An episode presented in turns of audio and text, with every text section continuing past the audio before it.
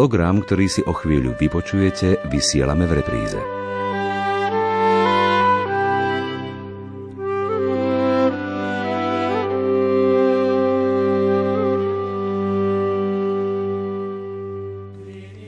Dnes slávime sviatok zoslania Ducha Svetého.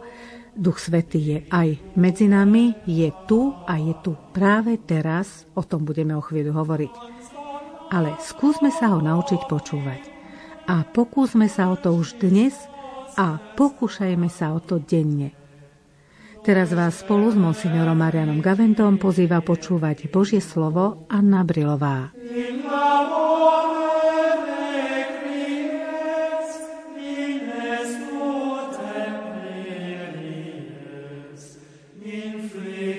Čítanie zo svätého Evanielia podľa Jána. Večer v ten istý prvý deň v týždni, keď boli učeníci zo strachu pred Židmi zhromaždení za zatvorenými dverami, prišiel Ježiš, stal si doprostred a povedal im Pokoj vám.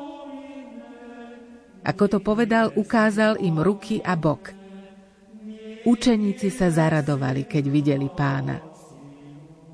A znova im povedal, pokoj vám. Ako mňa poslal Otec, aj ja posielam vás. Keď to povedal, dýchol na nich a hovoril im, príjmite Ducha Svetého. Komu odpustíte hriechy, budú mu odpustené Komu ich zadržíte, budú zadržané.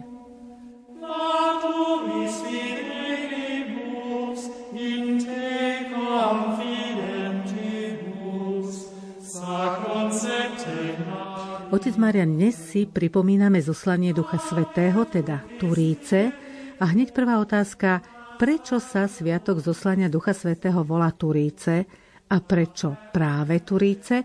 A prečo hovoríme o prvých Turícach? Boli aj druhé, tretie, alebo ešte prídu? My vidíme také rozličné línie. Niektorí hovoria, že tie hlavné Turíce boli vo chvíli, keď Ježiš zomieral.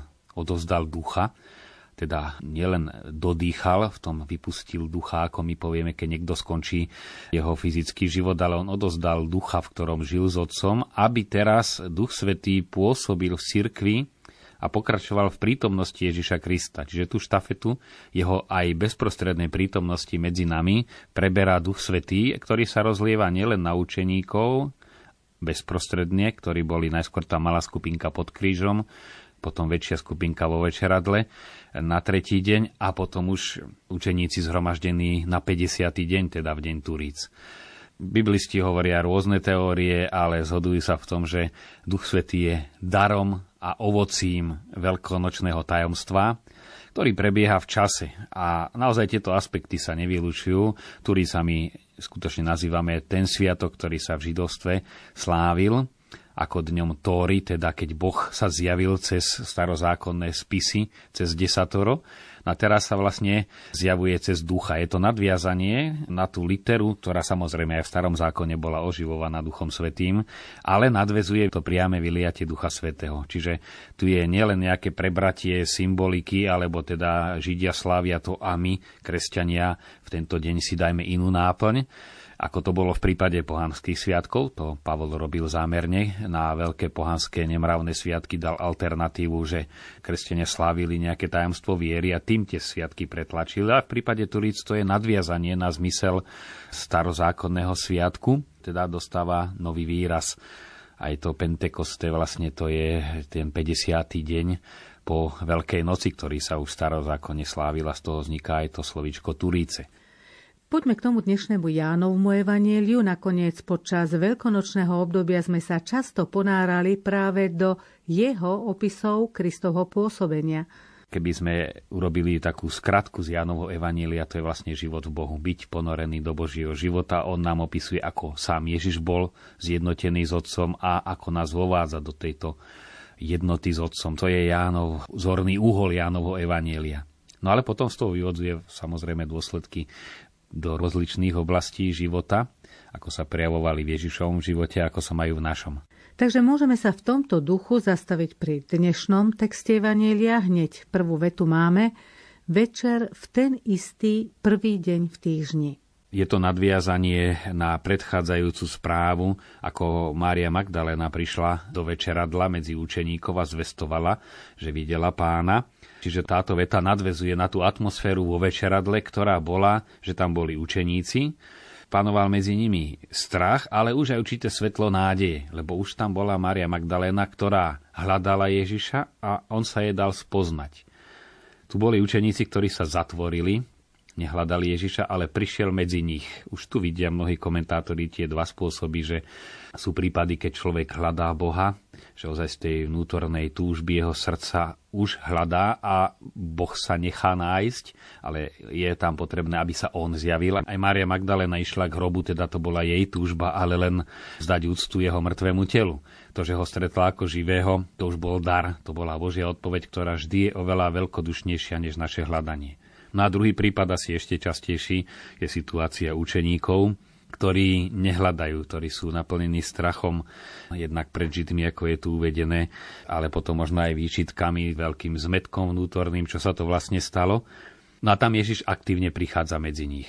Do stretnutia vždy sú zainteresovaní dvaja, aby to bolo stretnutie, ale v prípade stretnutia človeka a Boha, je to predovšetkým Boh, ktorý sa musí človeku priblížiť. Inak ho človek môže hľadať, ale ak sa mu zrozumiteľným, vnímateľným, ľudsky vnímateľným spôsobom Boh nepriblíži, tak nemáme šancu, pretože Boh nás nekonečne presahuje. Keby sme dokázali Boha sami nájsť a stretnúť, tak by to nebol Boh. Mal by len rozmery našej mysle, našich ľudských citov, našej ľudskej intuície to by bolo veľmi málo. Čo znamená večer, teda ten deň po sobote, ktorý sa blíži ku koncu, v biblickom ponímaní. V biblickom ponímaní e, znamená už začiatok čohosi nového. Večer už je začiatok Dňa církvy, prichádza Pán Ježiš do večeradla už v deň po sobote a v deň vzkriesenia večer. Ale zároveň je to aj ten deň s veľkým D, o ktorom hovorí Pán Ježiš, alebo hodina s veľkým H, ktorý nachádza svoje naplnenie nielen v Ježišovom zmrtvých staní, ale že sa znova zjavuje, že prichádza medzi učeníkov, aby naďalej žila pôsobil v cirkvi. A ten prechod je, dá sa povedať, plynulý. Neznamená, že naozaj Ježiš zomrie a hneď je tu Duch Svetý, ale ešte sa postupne zjavuje, aby sme si uvedomili, že to nie je striedanie osôb, že jedna osoba z tohto sveta božská odíde a druhá príde, ale že oni sú jedno. Otec a Syn sú ja a Otec sme jedno a v duchu svetom sú jedno, takže aj keď bol Pán Ježiš na zemi, tak v duchu svetom pôsobil, bol ním naplnený.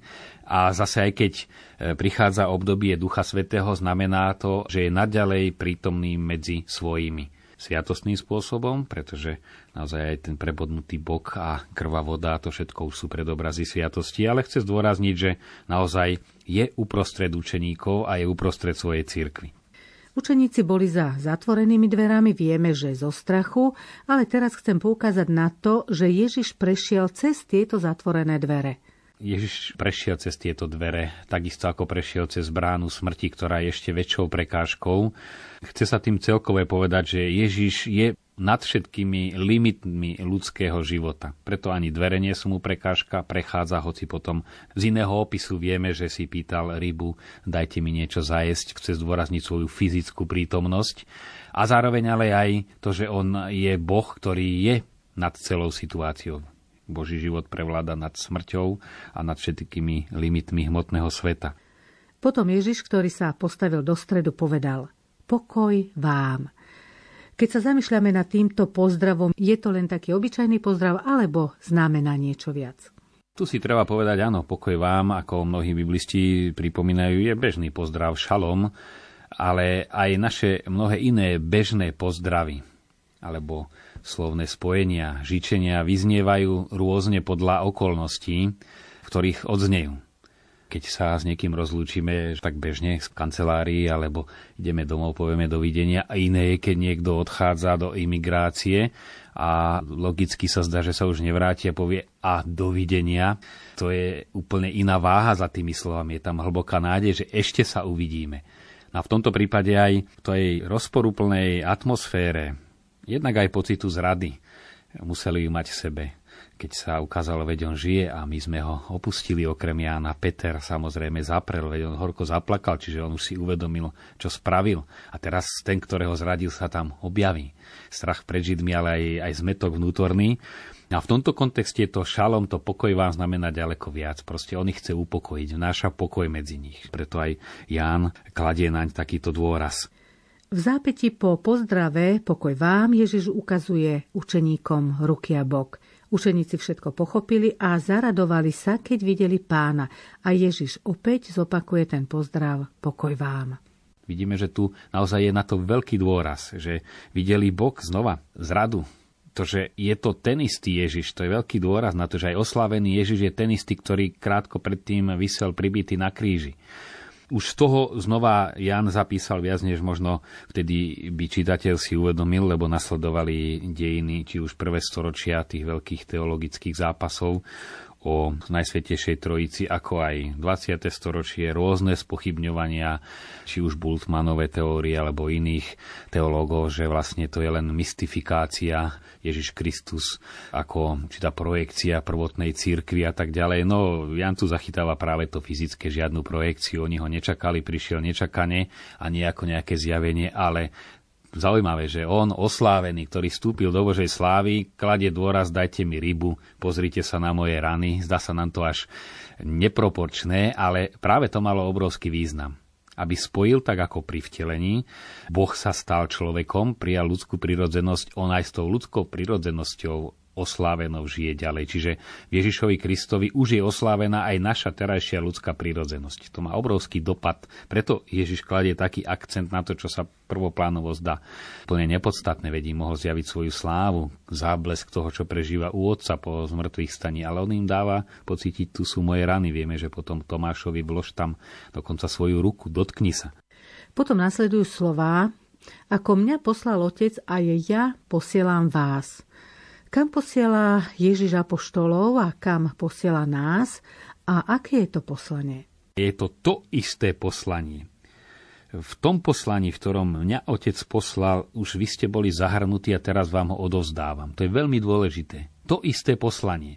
Veľmi túto myšlienku prehlbuje encyklika o misijnom pôsobení cirkvi Redemptoris Missio, kde Jan Pavel II poukazuje na to, že to naše poslanie, nielen povolanie, my sme k niečomu volaní, ale sme aj poslaní, siaha ani nie tak, keď povedal učeníkom, chodte a učte všetky národy pred na nebo vstúpením, a teda nielen tým 12, ale aj všetkým po nich, ale už vo väčšnosti, keď Boh od väčšnosti sa rozhoduje, že svojho syna pošle na svet a stane sa jedným z nás. Celé to dielo spásy už Božej vôli bolo, Božej predstavivosti, už vtedy bolo zahrnuté, že v jeho poslaní budeme pokračovať aj my, každý z nás. Totiž tá veta dáva veľkú váhu každému kroku, ktorý robíme v rámci života cirkvi ako účasť na tom istom poslaní Ježiša Krista. To nie sú dve veci, že Ježiš Kristus chodil po Galilei a robil to, čo sa dozvedáme z Evanielii a teraz my zase robíme niečo iné. To je presne to isté poslanie syna, pokračuje teraz v tom, čo robíme my. Preto aj dnes, keď dostáva od biskupa dispozíciu, či už na miesto kaplána alebo farára, to nie je len administratívny akt, že mu zveruje a určitú aj jurisdikciu dáva, ale to oficiálne v mene církvy, a teda Krista, a v mene Otca dokonca, ho posiela pokračovať v tom, čo robil Ježiš Kristus. To potom dáva úplne inú váhu k jeho činnosti. No a potom okrem týchto oficiálnych poslaní, ktoré máme v cirkvi, oficiálne, to znamená katechéti alebo kňazi, alebo iné takéto poslania, už to všeobecné poslanie máme v krste ktorý zahrňa to, tak ako mňa poslal Otec, teraz ja posielam vás. A môžeme to stiahovať aj v tejto chvíli počúvania, že to znova zaznieva, teraz ja posielam vás. Ako sa ďalej píše v Jánovom evanieliu, Ježiš dýchol na nich, čo znamená v biblickom poňatí dýchnuť. Je zaujímavé, že toto slovíčko aj v takom tvare, ako je v origináli, sa nachádza v celom Novom zákone iba raz. A v starom zákone iba dvakrát. A to v prípade stvorenia, dal dých života a potom v Ezechielovom proroctve o údoli suchých kostí. Známe proroctvo, že tie kosti mŕtvolia zavanie Boží duch, dýchne a zrazu tie kosti začínajú ožívať, obalujú sa mesom a zrazu sú z toho noví ľudia. No a nie náhodou práve toto slovíčko použil Ján, že to dýchnutie neznamenalo len, že ozaj dýchol, i keď pri posvetení olejov biskup naozaj aj fyzicky dýchne na tie oleje, ale to je len vonkajší znak toho, čo sa deje vo vnútri že ich oživil novým duchom. My sme duchovne neschopní žiť s Bohom a On vstupuje do nás a dáva nám ten pôvodný dých života, nielen ten prirodzený, ktorý máme, ale On nám nadvezuje. On v nás dýcha a náš dých, a nielen teda dých plúc, ale vnútorný ten puls, tá vitalita sa spája s Duchom Svetým a vtedy sme schopní života s Bohom. Čiže to je úplne nový život. Duch Svetý to je začiatok už života s Bohom, pretože On, Boh, vstupuje do nás. Nielen my raz dúfame, že vystúpime do neba, budeme vzatí po smrti, ale Boh už teraz prichádza, ten Boh, ktorého vo slavení chceme stráviť celú väčnosť, už teraz je tu a príjma nás do svojho života. A v tomto kontexte zaznieva aj to poslanie moc odpúšťať hriechy. Vieme, že v plnom význame tá moc kľúčov alebo odpustenia hriechov, ako sa postupne vykryštalizovala do sviatosti zmierenia v podobe, ako ju poznáme, sa e, vytvárala v cirkvi, ale korení v tomto poslaní. Ale zároveň ten Duch Svetý aj v širšom slova zmysle je duchom odpustenia. Tu hovoríme o prijatí Ducha Svetého apoštolmi, potom sa hovorí o druhých turícach alebo nových turícach. A čo je medzi tým? Nové Turíce sa tým myslí nejaká nová obnovná vlna, či už vo vnútri cirkvi, alebo aj v duši každého jednotlivca. To je priebežný jav. I keď my liturgicky si slávime 50. deň po Veľkej noci, tak ako napokon každá nedela je dňom vzkriesenia a každá sveta omša je sprítomnenie Kristovej obety. Dokonca keď ju má kňaz trikrát za deň, tak trikrát za deň. To je len náš pohľad a preto aj Turice to prichádzanie Ducha Svetého je priebežné a my môžeme prosiť, keď sa to aj tak nazve, prosiť o dar nových Turíc, teda o nové zavanutie Ducha Svetého, či už keď sa niektorá rehola modlí túto istú prozbu, tak aby ten duch zakladateľa ožil a našiel spôsob vyjadrenia v nových podmienkách. Niekedy tie nové turíce potrebuje rodina, aby ten kvas lásky pôvodný oživil medzi manželmi, medzi deťmi. Závisí od prostredia, kde to slovo použijeme, tak aj na dobu dá význam. Ale vždy sa myslí na tú obrodzujúcu silu Ducha Svetého. Čo znamená prijať Ducha Svetého, alebo čo znamená prijímať ho? Máme ten výraz o pánu Ježišovi, on je pôvodcom našej spásy, ale tú spásu ako skutočnosť, že žijeme ako vykúpení, tvorí Duch Svetý. Čiže to prijať Ducha Svetého znamená napríklad toto, že on už sa teraz stáva tým, ktorý nás spája s Ježišom Kristom. Predtým, pred Turícami to bol Ježiš, ktorý žil medzi učeníkmi. On bol tou spojujúcou silou aj ľudský vnímateľne a zároveň cez jeho hlas, cez jeho gestá aj Ježiš ako božská osoba. Máme výraz aj byť krstený Duchom Svetým. Znova, aj Ježiš to hovorí o sebe. Môžeme to bližšie vysvetliť, čo to znamená krst Duchom Svetým? Krst neznamená len teda ten úkon krstu, samotnú sviatosť, kde príjmame v Duchu Svetom, teda pri krste mene Otca i Syna i Ducha Svetého sme včlenení do života Najsvetejšej Trojice. Ale to priebežné krstenie nielen o Bohu nám hovorí, ale nás vovádza do vzťahu s Bohom to je asi taký rozdiel, ako keď o niekom by sme čítali knihu, životopis a potom nás niekto s tým človekom zoznámi a spriateli, dokonca, že sa spriatelíme. Tak to je vlastne Sveté písmo, aj nový zákon, ktorý Duch Svetý nielen nám pomáha v našej hlave ho pochopiť, že čo tam je povedané, ale nám ho pomáha žiť. Čiže byť včlenený do nového života v Bohu. A to je aj to poznanie pravdy, nie nejaké teoretické, ale že zakúšanie Božieho života pravdy ako skutočnosti, nie ako teórie. On vás vovedie do plnej pravdy, neznamená, že nám dá všetko pochopiť, všetko, čo je v písme.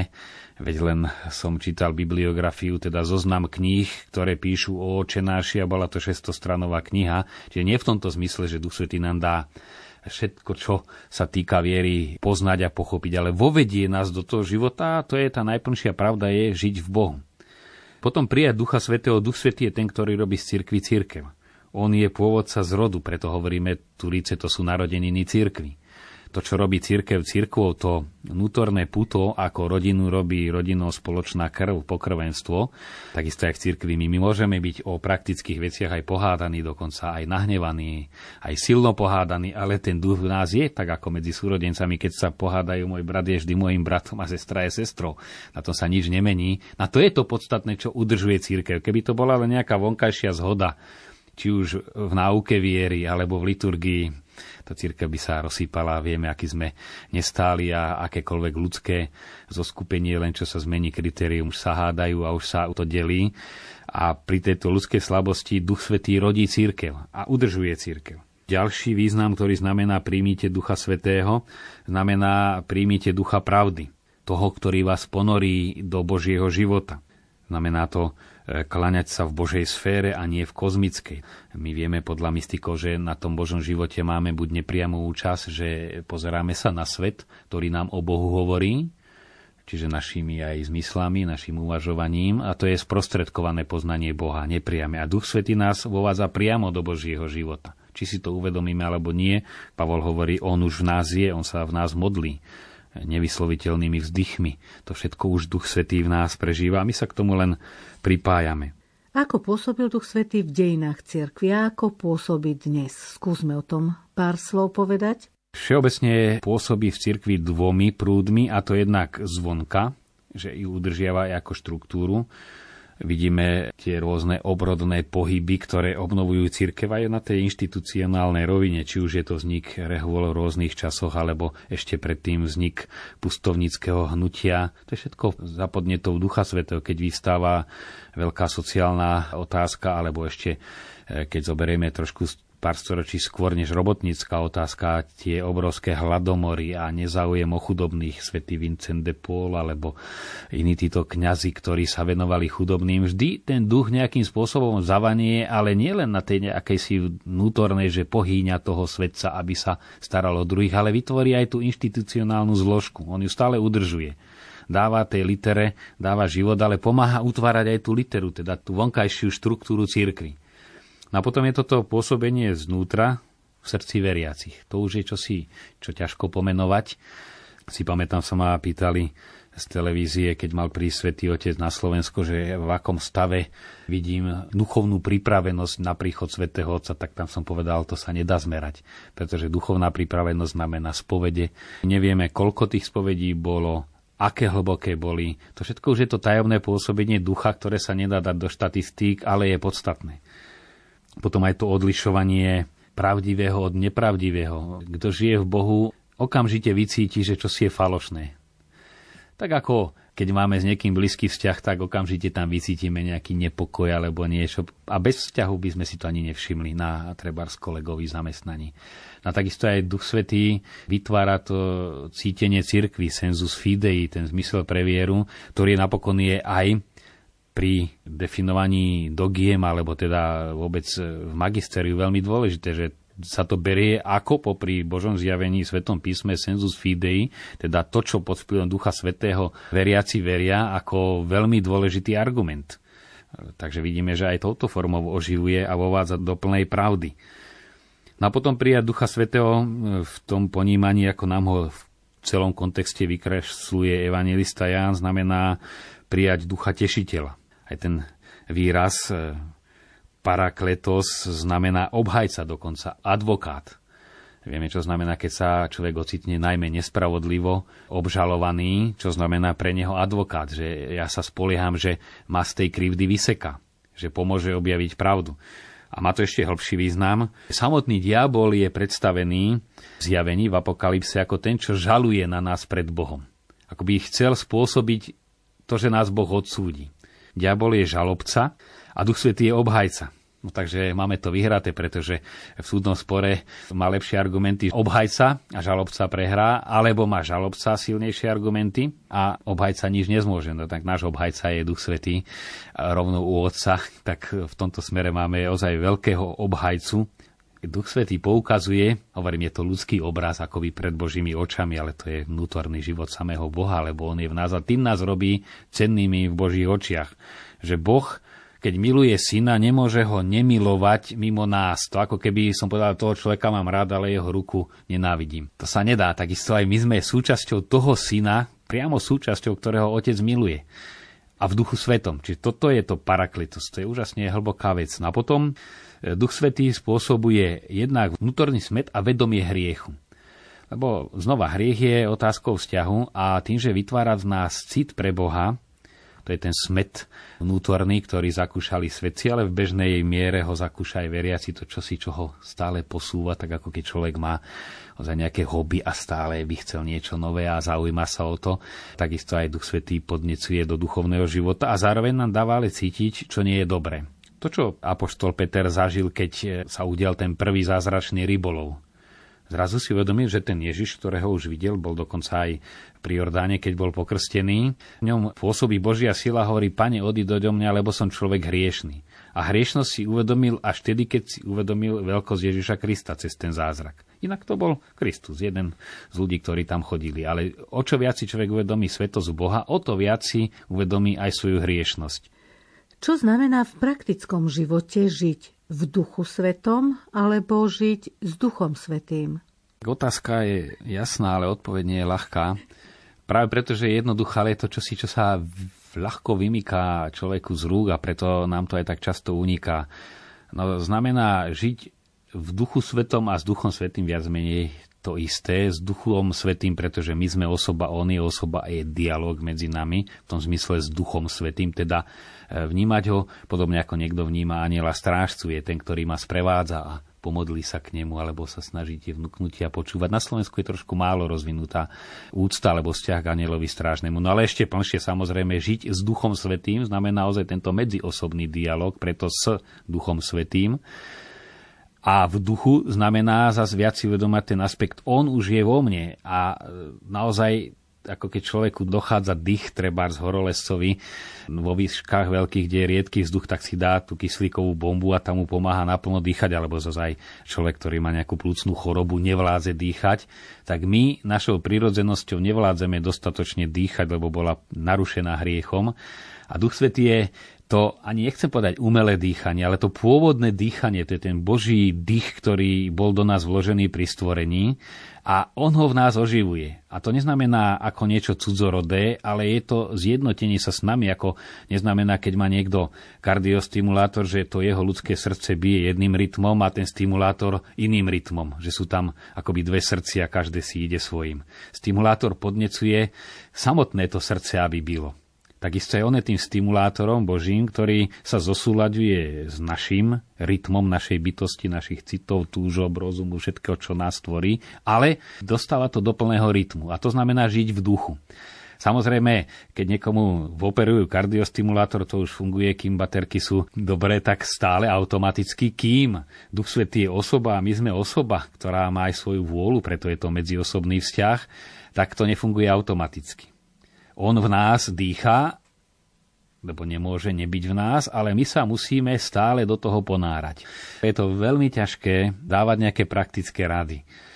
Či už tie drobné stíšenia, to niekedy to ponorenie sa do Ducha Svetého, odozdanie Duchu Svetému, alebo to v mene Otca i Syna a dať ten akcent trochu viac v tomto období i Ducha Svetého že ozaj v jeho sile, či už ráno začínam celý deň, vedomý súhlas e, vyslovujem vnútorne, odozdávam všetko, čo je moje, tie mnohé modlitby klasické hovoria svoju mysel, city, rozum, pamäť, všetko ti dávam a ty v nich pôsob, ale môžeme to aj tým jednoduchým životným postojom to v mene Otca i Syna i Ducha Svetého. Pred jedlom takisto ten Duch Svetý aby aj potrava, ktorú príjma naše telo, zároveň oživovala a telo oživované z druhej strany Duchom Svetým.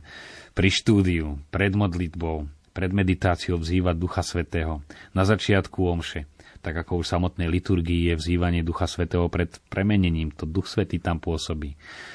Vo sviatostiach vždy je tam Duch Svetý. Takisto ale rozmeniť to nadrobné aj v tom každodennom živote. Hovorím, je to veľmi ťažké, ale a neustále otvárať Tak ako dýchame, nenadýchnem sa na celý deň raz, ale stále dýcham, tak je to určite aj e, v istom mysle návyk, to je spôsob bytia, že človek privykne s tým Duchom Svetým žiť a potom už je to taký poloautomatizmus, ale vytvorený postupnými vedomými rozhodnutiami sa. To je vlastne čnosť, je trvalý návyk. V tomto prípade žiť s Duchom Svetým a v Duchu Svetom. Máme ťažkú úlohu nie len na tento týždeň, ale na celý rok. Naučiť sa počúvať, čo nám Duch Svety hovorí. Ďakujem monsignorovi Marianovi Gavendovi, že chodí medzi nás a vám, milí poslucháči, za pozornosť. Lúčia sa s vami od mixážneho pultu Matúš Brila a od mikrofónu Anna Brilová. Nech vás Duch Svetý naplňa svojimi darmi. Táto